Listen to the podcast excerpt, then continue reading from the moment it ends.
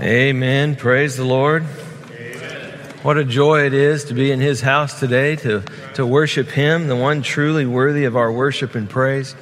And I'm glad that you came to Memorial today uh, to worship with us what a blessing it is just to see everybody. And, um, you know, it's a, a, huge blessing. It's just a slice of heaven, I think, that one of these days when we are standing before the Lord, it's going to be people from every nation, every tribe, every nationality praising His name for what He has done through Jesus Christ for us. And, um, you know, this morning I, I want to continue on in our study. We've been in Matthew chapter 10. And uh, if you are here with us, I hope you will open your scripture to that. And just going to be talking about uh, encouraging faithfulness. And, uh, you know, our Lord Jesus, He was instructing His disciples uh, about what it meant to be a true disciple. And uh, we probably really need to hear this today uh, in our uh, in our world, in our society, and where we are, uh, we need to hear what it means to be a true disciple. You know, these disciples of Jesus, they had some misconceptions about what his kingdom was going to look like. And so they, they were, they were thinking in their mind, they were imagining that he was going to come and he had to, he had to uh, correct their thinking, if you will. Um, and, and Jesus said, you know, people would hate them as they went out, as he sent them out. They would pursue them and, and many would oppose them. And so he wanted to prepare them, uh, for what was going to happen when they got out in the real world. Okay? It's one thing to be with the master. It's one thing to spend time with him and to be under his protection and guidance. It's another thing when you go out into the real world and begin to evangelize and, and do the things that he sent them out to do. And so he's wanting to encourage them and to prepare them so that their eyes would be open as they're walking in real time, that they would do the things that he called them to do. You know, the disciples were going to face some opposition from a world a world that hated Christ. And as believers today, every time that we are faithful to Christ in every generation, we will face opposition. If you are living for Jesus Christ, you will face opposition. See, it comes in different sizes, it comes in different shapes, it comes in different forms, and, and yet when we are faithful to Christ, when we are faithful to Him, the world is going to oppose us. We need to get that in our heads. So that at the first sign of trouble, at the first sign of conflict, at the first sign of, of, of something happening, that we don't turn tail and run, but that we will stand firm on the Word of God. You know, J.C. Ryle, he, he once said this. He said, If you leave the world alone, the world will probably leave you alone. But if you attempt to do the world some spiritual good, it will hate you just like it hated our Lord. See, that's important for us to remember. See, we live in a country which was once characterized by a, a wholesale societal commitment to Christianity. And we've been moving into a place for some time now where Christianity is being pushed to the side, socially speaking. And we see signs of opposition to Christianity and to the gospel, and aspects of the gospel message are openly criticized and, and, and called narrow mindedness. You know, that, that we are being called narrow minded because we believe God's word. And, and the, the society tells us there are things that should be left behind. And we need to be reminded of these marks of true discipleship, which the Lord gave his disciples here in Matthew 10. And I'd like to point out a, a, few of them this morning. You know, this is the section of Matthew 10 that tells a lot about what it means to be a disciple of Jesus Christ. And his disciples here, uh, he's teaching them the meaning of, of that. And, and so let's give our attention to the Word of God. And uh, I want to begin reading in chapter 10. If you have your scripture, and we'll just go ahead and open up uh, to chapter 10 of Matthew. And we're going to read verses 24 down through 31. And God's word says this It says, A disciple is not above his teacher, nor a slave above his master. It is enough for the disciple that he become like his teacher and the slave like his master. If they had called the head of the house Beelzebub, how much more will they malign the members of his household? Therefore, do not fear them, for there is nothing concealed that will not be revealed, or hidden that will not be known. What I tell you in the darkness, speak in the light, and what you hear whispered in your ear, proclaim upon the housetops. Do not fear those who kill the body, but are unable to kill the soul, but rather fear him who is able to destroy both body and soul, soul and body, excuse me, in hell. Are not two sparrows sold for a cent? And yet not one of them will fall to the ground apart from your Father. But the very hairs of your head are all numbered. So do not fear. You are more valuable than many sparrows. Loving Father, I thank you for your word. And Father, I pray that even now that you would illuminate your word and that your Holy Spirit would just speak to our hearts. Father, it is your word. Father, I pray that you would help us as we examine our, our own lives.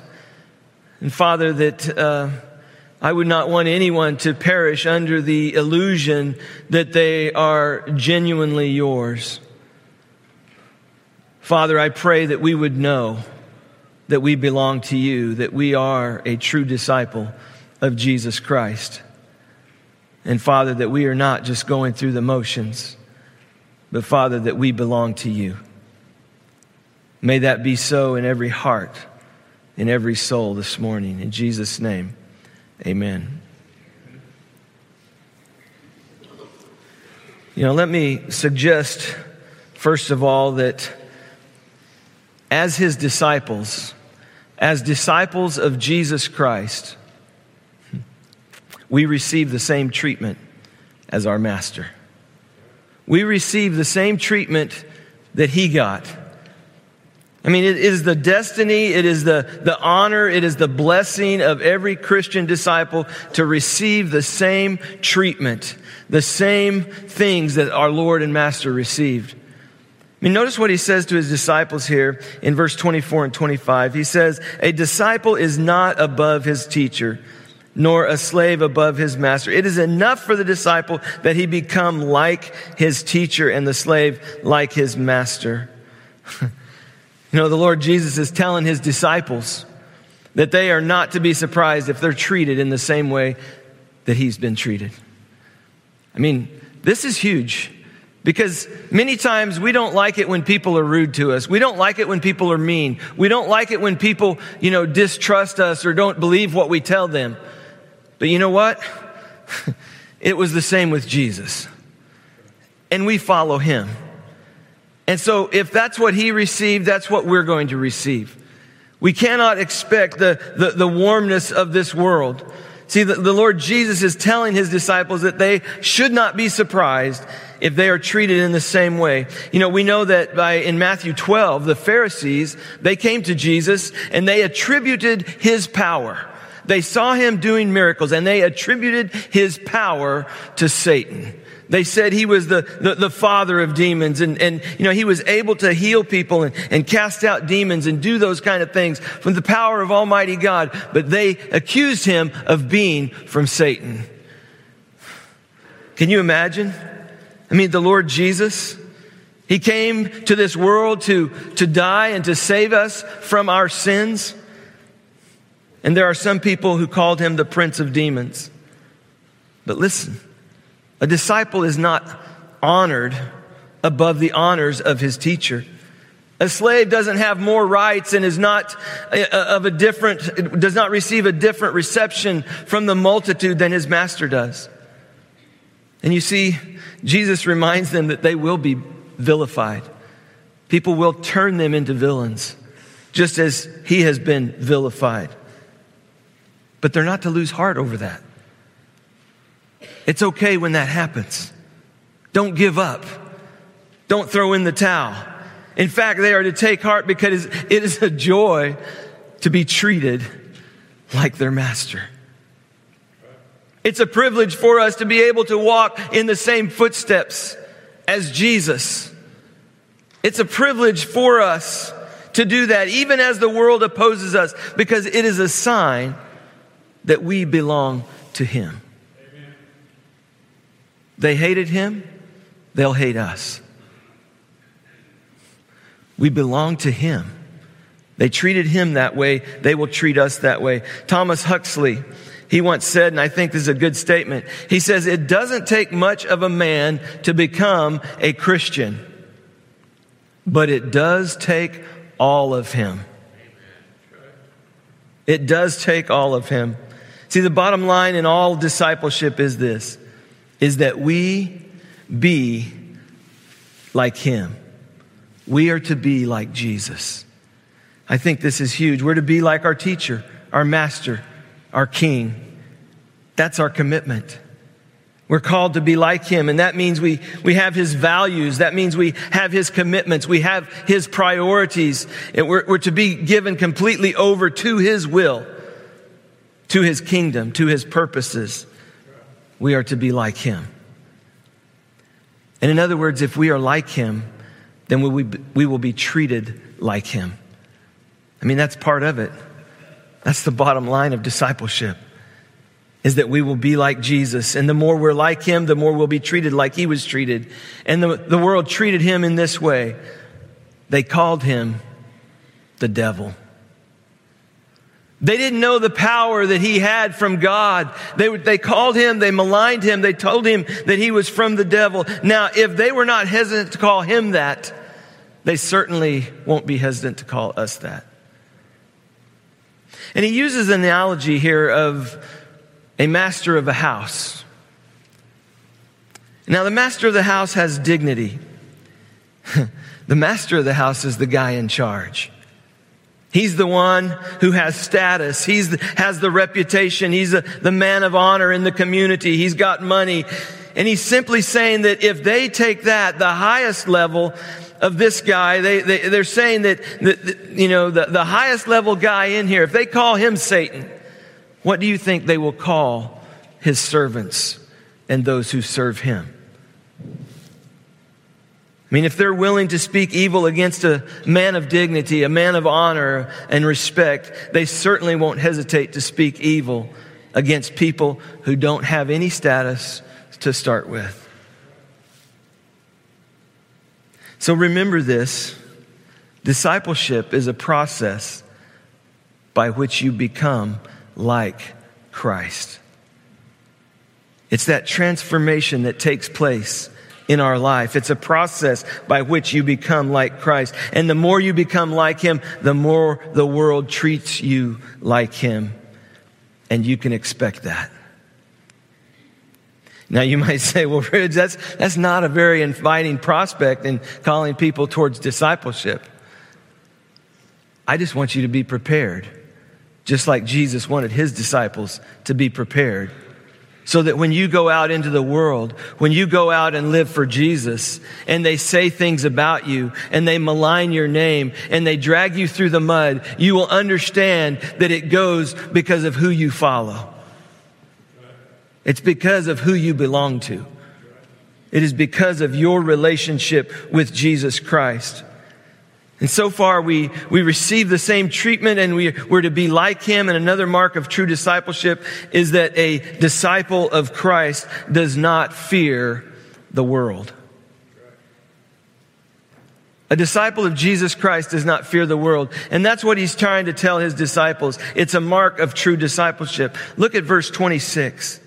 He says there, therefore do not fear them for there is nothing concealed that will not be revealed or hidden that will not be known. What I tell you in the darkness, speak in the light, and what you hear whispered in your ear, proclaim upon the, the housetops. Do not fear those who kill the body, but are unable to kill the soul, but rather fear him who is able to destroy both soul and body in hell. He's only using the idea of killing the body, and he compares it to destroying the soul. He's making a comparison here about which one is greater. And he shows that God has so much more power. The one who can destroy your soul. I mean, think about that. I mean, we don't understand, we can't fully comprehend that.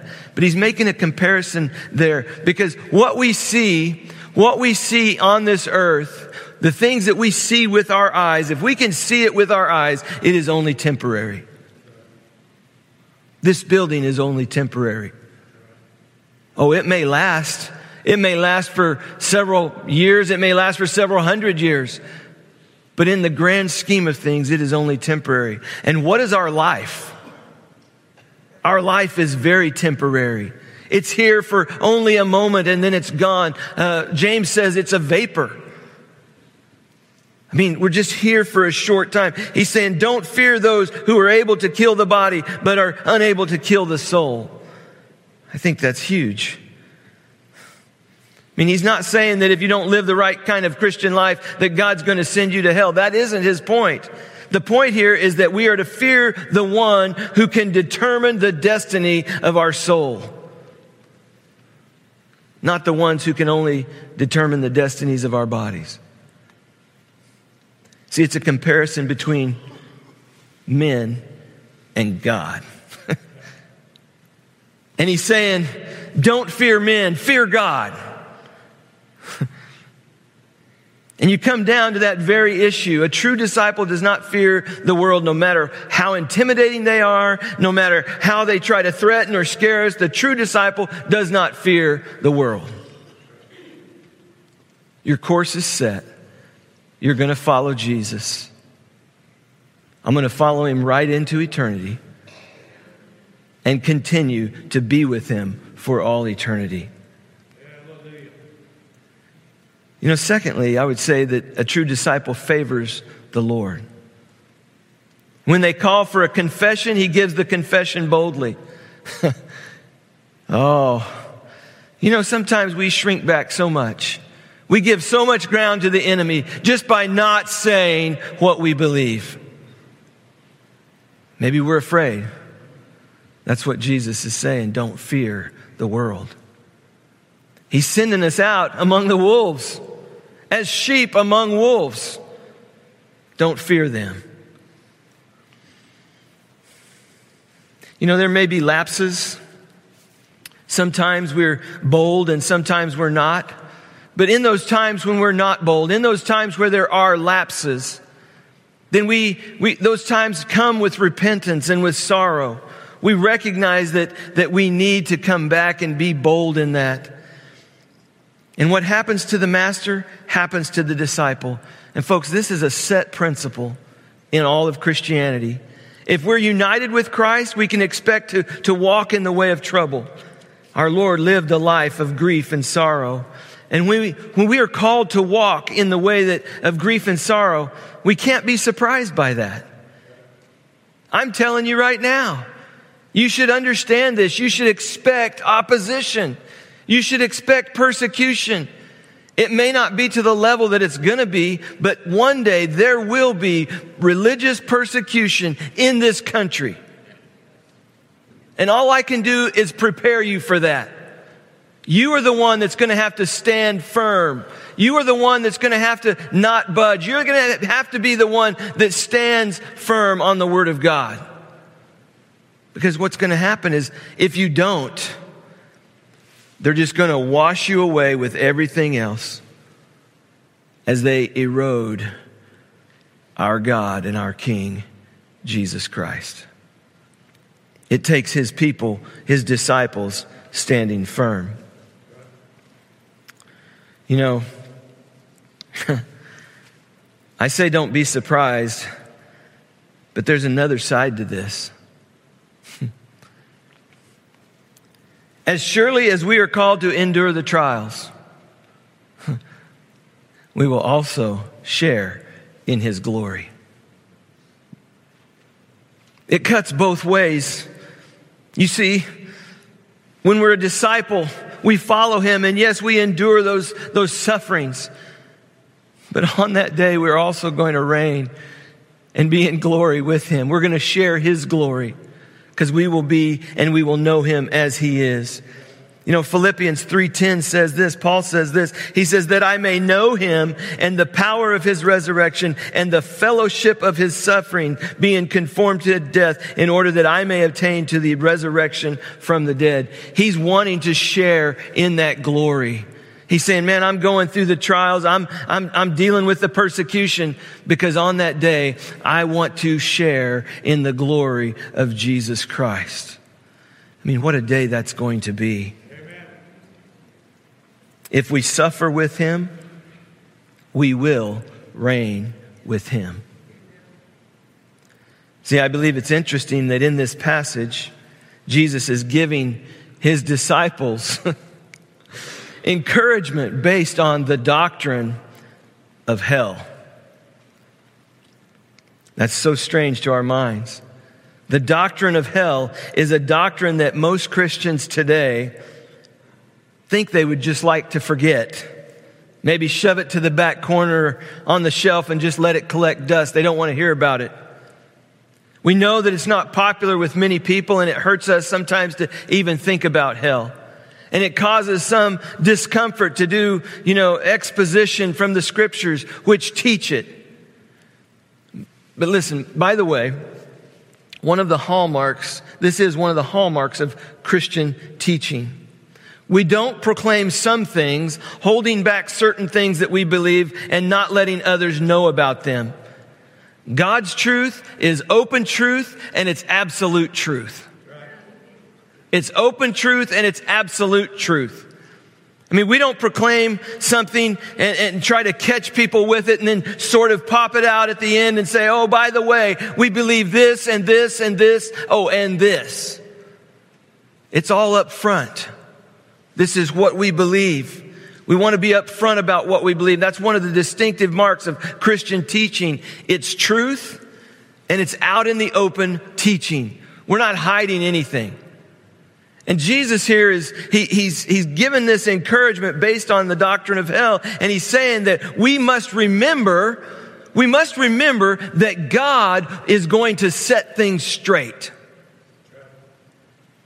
In the end, God is going to set things straight, and that's going to involve both reward and it's going to involve punishment. He is a loving God. He is love. He's also a just God. And they go together. His justice and so in the end, there will be both reward and punishment. And we must never forget that, that he will set things straight. He will set them right. He will bring things to light in the end. And that's what he says. There is nothing concealed that will not be revealed or hidden that will not be known. What I tell you in the darkness, speak it in the light. When you hear whispered in your ear, proclaim to the rooftops. Because he's talking about there will be in the end, God will set everything straight. See, we have to take that with absolute seriousness. I mean, no matter how much we're ridiculed for it. Moving on, you know, God is always watching and looking after his people. Look at verse 29. He says in verse 29, he says, Are not two sparrows sold for a cent, and yet not one of them will fall to the ground apart from your father? But the very hairs of your head are all numbered. So do not fear. You are more valuable than many sparrows.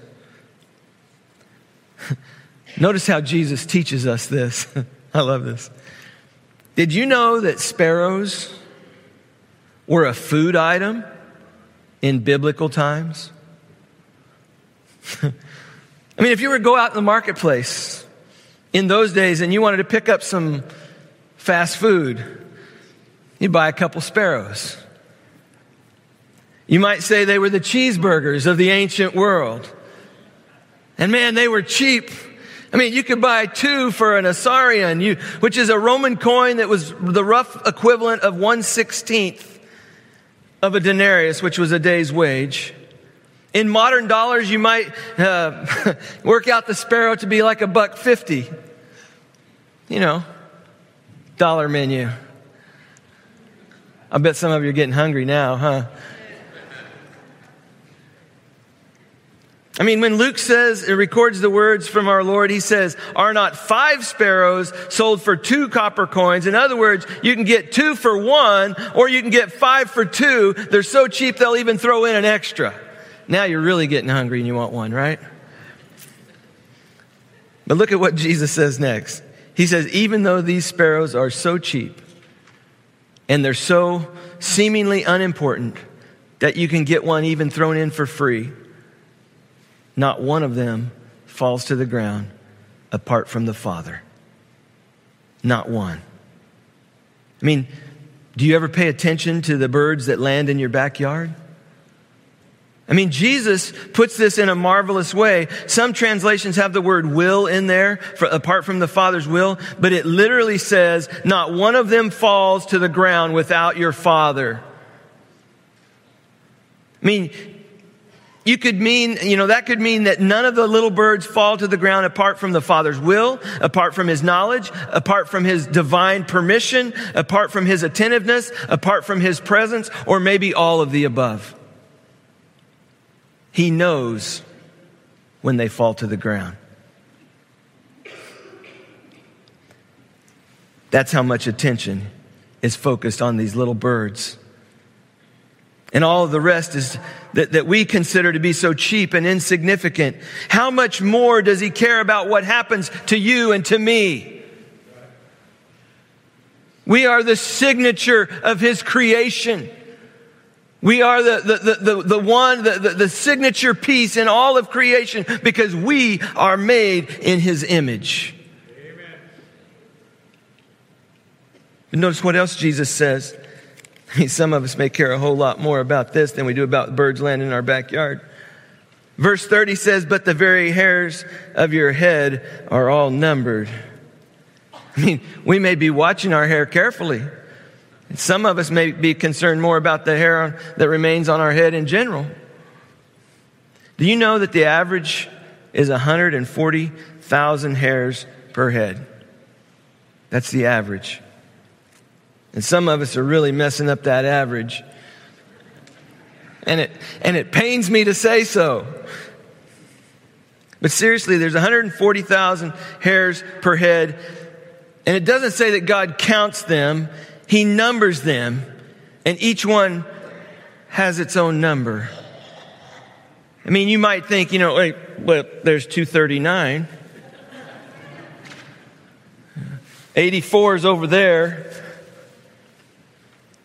You know, it's, for some of us, it's not that big of a problem. I'm sure he doesn't have a whole lot of problem calculating. As one guy said, earth is receding and heaven is opening up before me. You know, God, in this, Jesus uses a tense of the verb that suggests that the number is continually updated. He's saying that the very hairs on your head are continually being numbered. So, evidently, when we lose one hair, something's happening in heaven. And of course, here's the point so do not fear. You are more valuable than many sparrows. You have far greater value to him than the sparrows. And even if he knows you to the extent that he knows how many hairs are on your head at any single moment, then you have no reason to fear anyone else.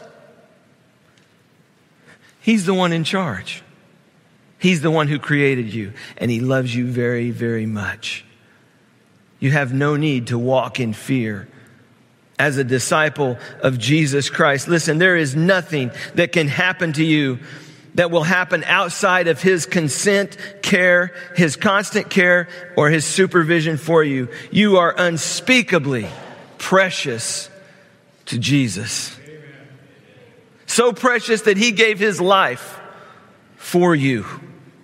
He would never allow anything to come upon you that doesn't pass his divine approval first. You know, I love how Paul puts it in Romans 8. Verse 35, he said, Who will separate us from the love of Christ? Will tribulation or distress or persecution or famine or nakedness or peril or sword? Just as it is written, for your sake, we are being put to death all day long. We are considered as sheep to be slaughtered. But in these things, we overwhelmingly conquer through him who loved us. For I am convinced that neither death, nor life, nor angels, nor principalities, nor things present, nor things to come, nor powers, nor height, nor depth, nor any other created thing will be able to separate us from the love of God, which is in Christ Jesus our Lord. Amen. Whom shall I fear?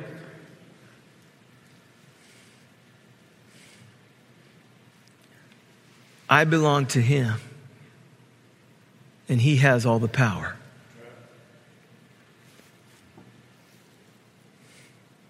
See, Jesus was offering an encouragement to his disciples. Salvation is a free gift that costs you everything. Jesus is saying that though I give you salvation, you cannot earn, and I give it to you freely it may cost everything. He says, being my disciple, being his disciple, may cost you everything. But he also says everything that you give is not equal. Everything that you give is not equal to what I am going to give you. It may be costly. He didn't say it would be easy, but he did say it would be worth it. So Jesus teaches us about discipleship, and he tells us what's what it's going to take to follow him. And he's upfront about the cost. And he sets the whole proposition out before us. And the reality is, is we must be willing. We must be willing to be a disciple of Jesus Christ. He's not going to force you to follow him. He lays it out and he says, if you want to deny yourself, if you want to pick up your cross daily and follow me, we have to be willing. He makes the proposition. He says, Follow me. And he tells us what it's going to entail. But in order to do that, we have to be willing. Amen. You have that choice today. Are you willing? Are you willing to be willing to follow Jesus? You know, in just a few moments, our worship team is going to come and they're going to lead us in a couple of songs. And what I'd really like for you to do this morning is just, just to bow your heads and let them, let them sing and let the words of those songs just sink in. I mean, that the reality is, is I need Jesus. And there have been times where I've had lapses, where I haven't done what I needed to do. And in those times, I come back to Jesus and I say, Lord Jesus, I'm sorry. Would you forgive me for not being the witness that I need to be, for not sharing, for, for missing that opportunity, for not living up to what I am and what I should be? There's times where we we sin. We're all guilty. We're all sinners. For all have sinned and fall short of the glory of God. We all sin. The difference is some of us, for some of us, Jesus is paying our sin debt. And the rest of us, we're trying to pay it ourselves. But he makes that offer. It's here, it's free, it's for you. Yes, it may cost you everything, but it will be worth it. Amen. So I'm going to ask if you would pray with me now. I'm going to ask our worship team to come. And as they begin playing in just a moment, just remain seated. Just let this be a time of examination a time of examining your, your, your heart, your soul, your commitment, your love for Christ. Loving Father, I thank you for this time. I thank you for your word. Father, thank you for showing us again this morning the marks of true discipleship. Lord Jesus, thank you for taking the time to share with us what it means to be a disciple. Father, I know this is a simple message, but Father, it's a true message. And Father, it makes a difference in each one of our lives. God, may there be no one who will hear this morning that, that, that will perish under the illusion of being genuine. Bring whatever needs to be brought into their life to force the issue of examination. Father, that there might be no confusion, no deception from the, the father of, of lies. Father, for those of us who are true disciples, help us to respond to those times when we fail, when we don't live up to the profession Father, I pray that you would raise up out of this congregation hundreds of people who are true, that we might touch this city and this world, that we live in for your glory and for the advance of your kingdom. Father, I pray that you would make it so. Holy Spirit, that you would search our hearts and help us to be the disciple that you call us to be. Help us to be honest with ourselves and honest with you in this time of examination, in this time of response. Holy Spirit, you are welcome in this place. You are welcome in our hearts. Guide us. In Jesus' name we pray.